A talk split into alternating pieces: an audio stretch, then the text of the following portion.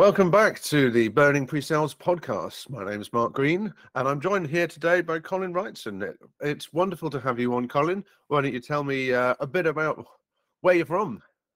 Thank you very much. You um, yeah, indeed. Um, so, yeah, Colin Wrightson. Um, I'm a director of pre-sales for Juniper Networks. I've been in the networking industry now from a pre-sales perspective, probably for the best part of 17 years.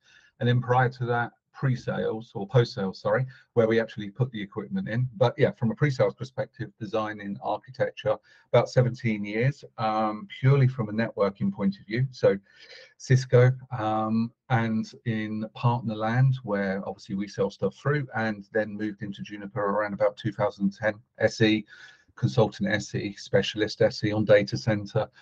Then for my sins, moved into management and uh, yeah, now run EMEA pre-sales. Excellent. And probably like me, there's a little bit of missing uh, diving into patch panels and uh, sorting out all the wiring. As much as we may have hated it and loved it at the same time, um, you and I share a passion for keeping uh, networking Cisco networking books on our shelves. So uh, there's obviously we obviously put a lot of hard work in into there at some point and don't don't want to forget it. So and and we're talking about network pre-sales today. You've you've come on with a great question, I'm really keen for people to hear why a network sale and working in networking pre-sales is so different to software. It is. and I'm a big fan of the podcast. Obviously, let's just do a small plug. Um, but I've always felt that it was a little bit software orientated, and coming from a sort of a hardware networking background, I'm kind of aware that there is a slight difference in how we sell networks from a pre-sale perspective in possibly how you sell software. So yeah, so I was kind of keen to come on here and just kind of give a quick overview of all of the wonderful complex things that we have to do from a networking perspective. I'm also aware that in most cases when something goes horribly wrong, it's the network that gets the blame. So I just wanted to also get across why potentially we get the blame and then all of the complexity that sits behind that.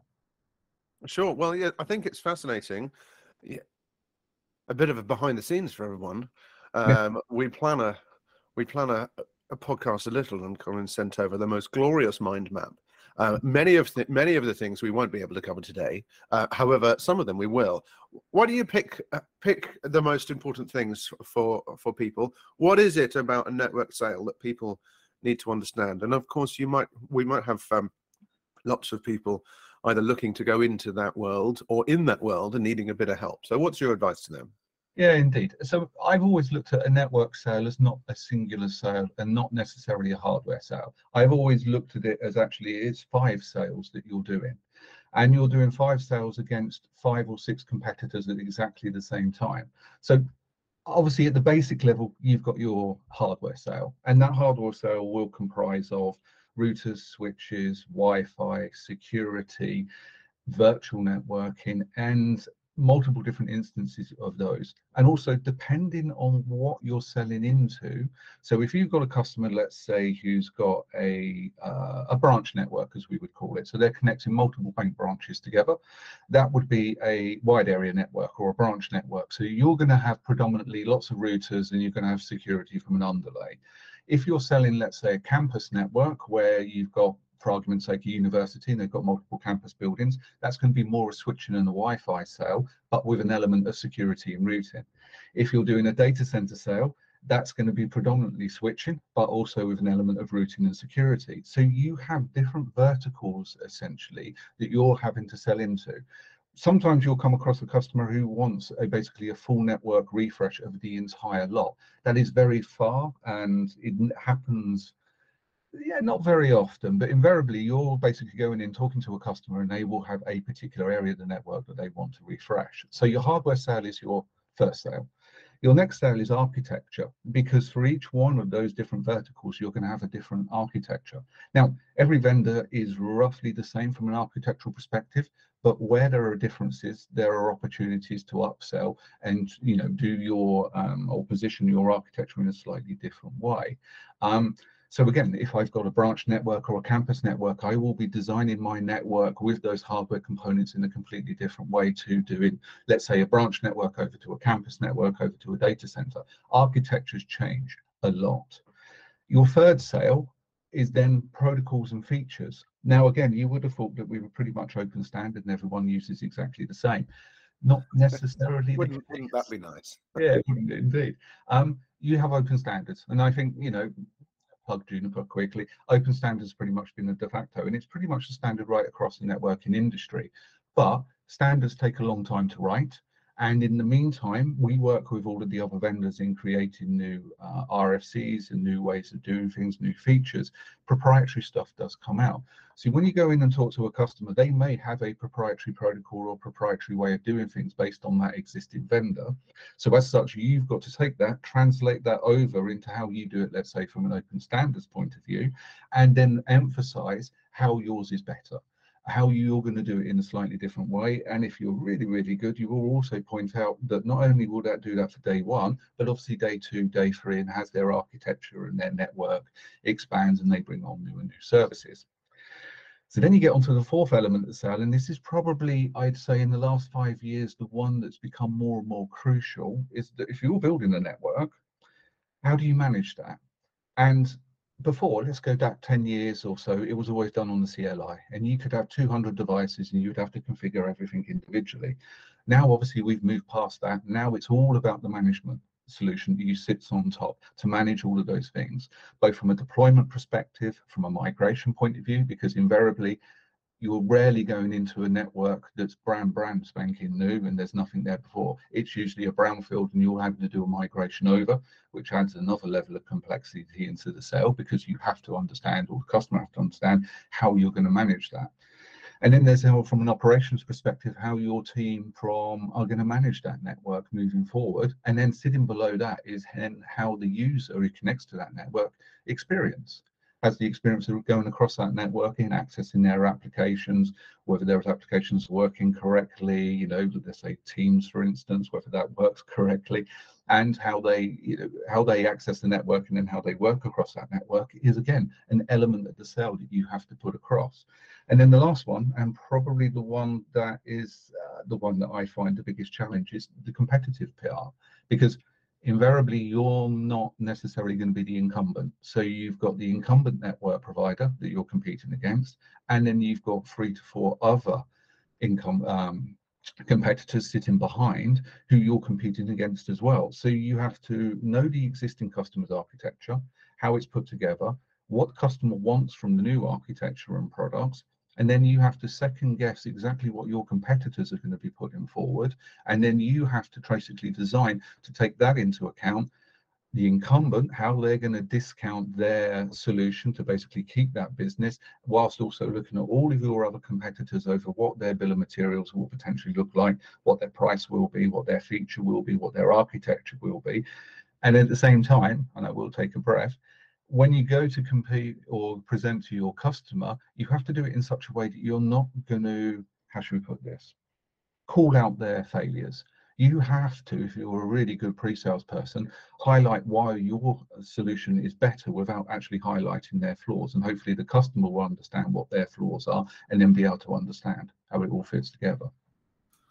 Well, that's the five step guide to getting uh, network pre sales right. I think it's very interesting um, to split it up like that.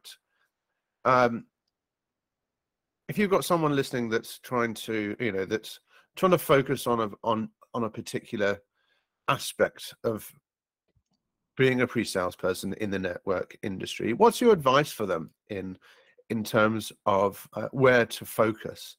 because of course there's lots of areas and of course being that the answer well just be good at all of these um, is is uh, very easy and you've been you know you've you've risen to uh, uh, a place very successfully at uh, juniper networks where you see a lot of different people yeah. and a lot of different styles of selling networking and some people are great at some things and not so good at others and vice versa so What's your advice for people coming into the industry? Where where should they focus first? So I think with pre-sales people, we uh, will always be very technical. We can't help ourselves. It's the reason we get into this role is we love being technical.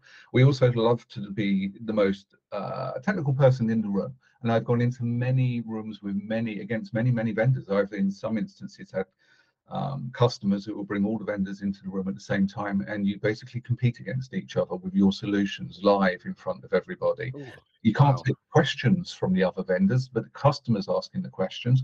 So that and in that instance and instances like that that just comes down to your experience you know the length of time you've been in the industry but you're quite right if you're going into the industry today so at a high level what we generally look for and this is generally there's sort of if i looked at a scale of 100% you've got probably 50 to 60 percent of people who can present very very well but don't necessarily have the technical depth.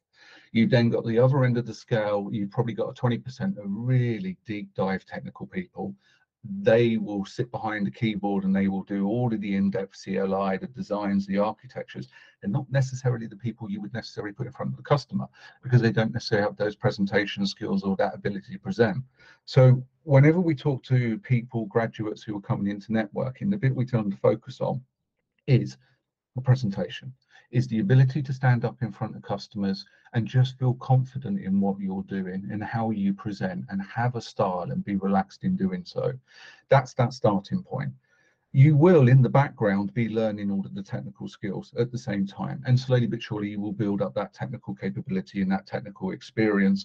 And then slowly but surely i think over time people find a niche that they're good at. So whether it be data center right. switching whether it be wi-fi whether it be security you find something from a networking perspective that you feel that you're passionate about you know lots about and you actually are enthusiastic to learn that tech. And then that allows you to go down the specialist path and hopefully earn more money and so on and so forth from all of that. But if you're fresh into the industry, it's the presentation part of it that I always find to be the most right. interesting. Grads, we get them to present. And if they come across, and it doesn't matter what the subject is, but if they're able to present, if they've got that ability to, you know, enhance or use those soft skills, then we can teach them all the technical, all the networking. As long as they're enthusiastic, we can teach them all of that. But it's just that little bit of ability to present.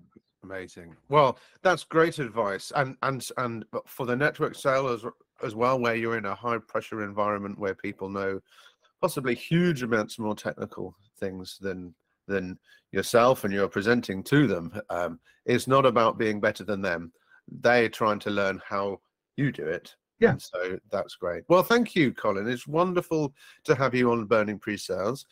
Um, I know you're dying to uh, head into a slightly different topic, and we look forward to having you back to do that one. Uh, there's a teaser again for next week. But thank you for coming on. It's a real pleasure. And um, do listen on to ne- the next episode as soon as it comes out on burning pre-sales. Thanks. Thank you.